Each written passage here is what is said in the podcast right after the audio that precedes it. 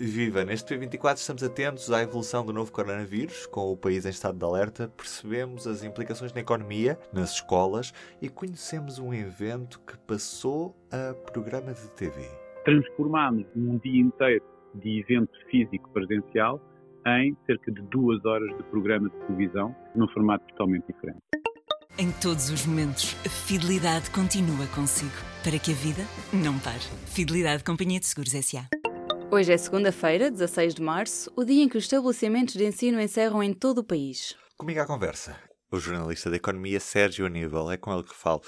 Viva Sérgio, como é que a economia portuguesa está a ser afetada por esta pandemia? Portugal, como a, generalidade dos países afetados pelo coronavírus, vai certamente sentir um impacto económico muito significativo. As medidas de contenção que estão a ser tomadas fazem com que uh, haja menos pessoas a trabalhar, haja menos pessoas a consumir e, portanto, vários setores vão ser afetados. Em Portugal, por exemplo, o setor do turismo tem um peso muito significativo e é muito evidente para todos que, durante esta fase de contenção do vírus, o setor do turismo vai estar praticamente parado em Portugal. O setor do turismo, que inclui a restauração e a hotelaria. Agora, a dimensão total do impacto que ainda não há estimativas das, das entidades eh, que costumam fazer previsões para a economia.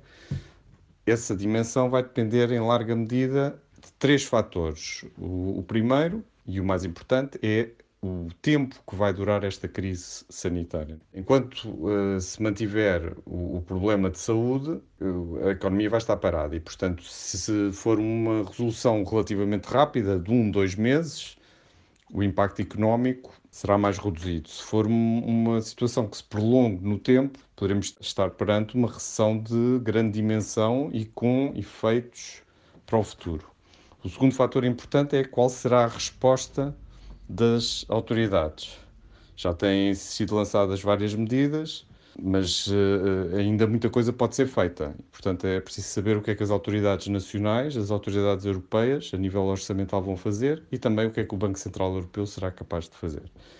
O terceiro fator decisivo é qual será a resposta dos mercados a esta instabilidade económica, nomeadamente como é que os mercados vão responder a eventuais uh, perigos orçamentais nos países periféricos da zona euro. Na anterior crise responderam muito mal e levaram a um aumento dos custos de financiamento de Portugal, que se tornaram proibitivos e que conduziram à, à chegada da troca no país. Será uh, importante que desta vez isso não aconteça. O facto de Portugal estar com uma situação orçamental agora mais confortável pode ajudar a evitar esse cenário mais difícil. E para percebermos qual a posição das escolas e as consequências do fecho destes estabelecimentos, Marta Matias, falaste com Filinto Lima, o presidente da Associação Nacional de Diretores de Agrupamentos e Escolas Públicas. Exatamente, vamos ouvir a conversa. A Associação Nacional dos Diretores das Escolas Públicas foi ouvida para a tomada da decisão do fecho das escolas? Nós fomos ouvidos publicamente. Aliás, eu estou convencido, tanto via imprensa, estou convencido, a tomada de decisão final do Sr. Primeiro-Ministro deve-se aos alertas que nós insistentemente demos publicamente que o ambiente das escolas estava a ser tenso, estava a ser angustiante, estava a haver muita ansiedade entre os nossos jovens, os nossos pais, os nossos professores mídia, de uma forma global, eu acho que foram decisivos e influenciaram bastante, na minha opinião, a decisão do António Costa, porque nos deram voz. O ambiente não era propício nem sereno para o processo em ensino-aprendizagem e estávamos a perceber que havia uma mobilização dos pais para que os filhos não fossem para as escolas. Ou seja, nós não fomos disputados de uma forma tanto formal, nem pelo Governo, nem por, eh, pelo Conselho Nacional de, de Saúde Pública, mas fizemos ouvir, estou convencido, que o Sr. Primeiro-Ministro também teve em conta as palavras que nós, de forma insistente, fomos dizendo através dos mídias durante todo o dia de ontem. Quais é que vão ser as principais consequências do fecho das escolas? Desde logo as escolas vão ter que se reorganizar. É um desafio muito grande que está a levantar às escolas públicas portuguesas. Nada que não nos assuste, porque nós estamos habituados, as escolas públicas, a viver no meio de constrangimentos. Pedimos aqui é o apoio, com certeza, do Ministério da Educação, que estará ao lado das escolas. Pedimos aqui a compreensão dos pais e dos alunos e seguramente iremos ultrapassar uma fase que é difícil para as escolas, mas, sobretudo, é difícil para todas as pessoas.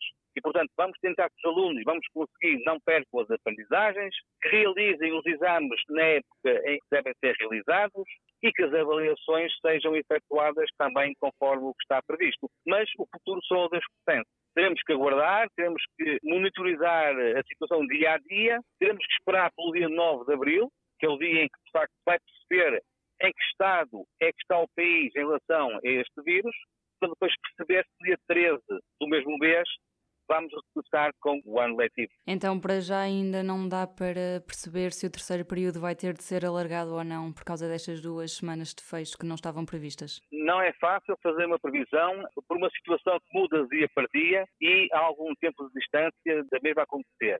Agora, o que eu lhe garanto os diretores das escolas públicas, os professores, com o apoio do Ministério, todos em conjunto, iremos fazer o melhor para que se altere no dia a dia das escolas e dos nossos alunos o menos possível. Mas é evidente que todos vamos ter que colaborar, contribuir para que este constrangimento seja resolvido com o menor dano possível. Uma das, das consequências de fechar as escolas era o facto de haver alguns miúdos que ficavam sem as refeições ao almoço que as escolas é que fornecem. Isso está assegurado, porque as escolas, juntamente com as famílias, juntamente também com os serviços sociais que funcionam junto das juntas de freguesia e das autarquias, irão programar, portanto, para que os nossos alunos, sobretudo aqueles alunos carenciados economicamente, tenham acesso das escolas às refeições. Portanto, isso está salvaguardado, está assegurado. Ainda há tempo para conhecer o evento Open Minds, que este ano vai ser em formato digital. Mas o melhor é mesmo pedir ao Chief Business Officer da PHC Software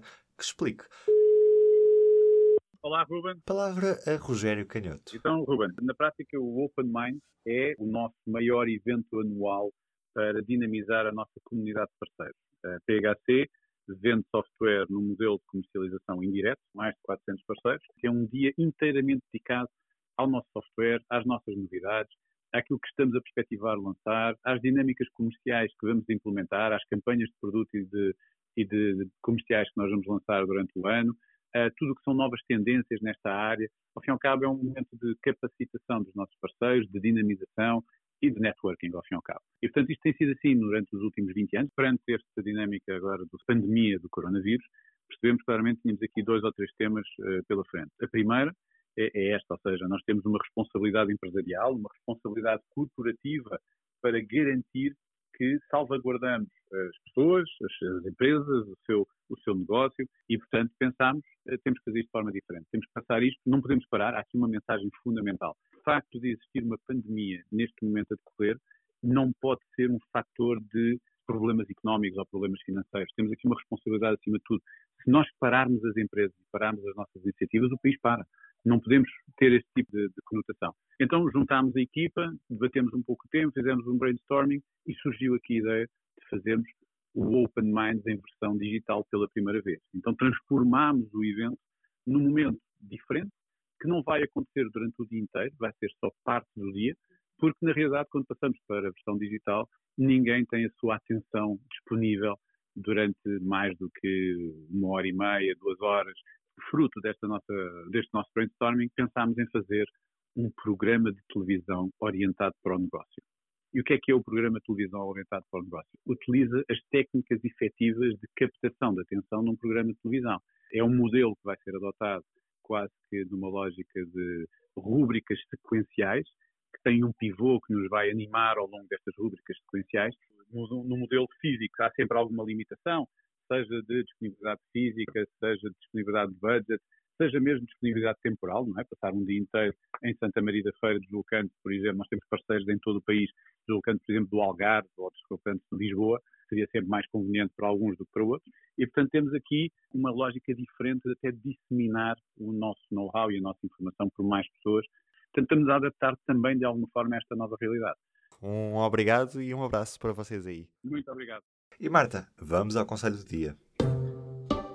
Com uma pandemia em curso, todos os contactos próximos podem ser potenciadores da transmissão do novo coronavírus. Por esse motivo, é importante que mantenha alguma distância em relação a outras pessoas.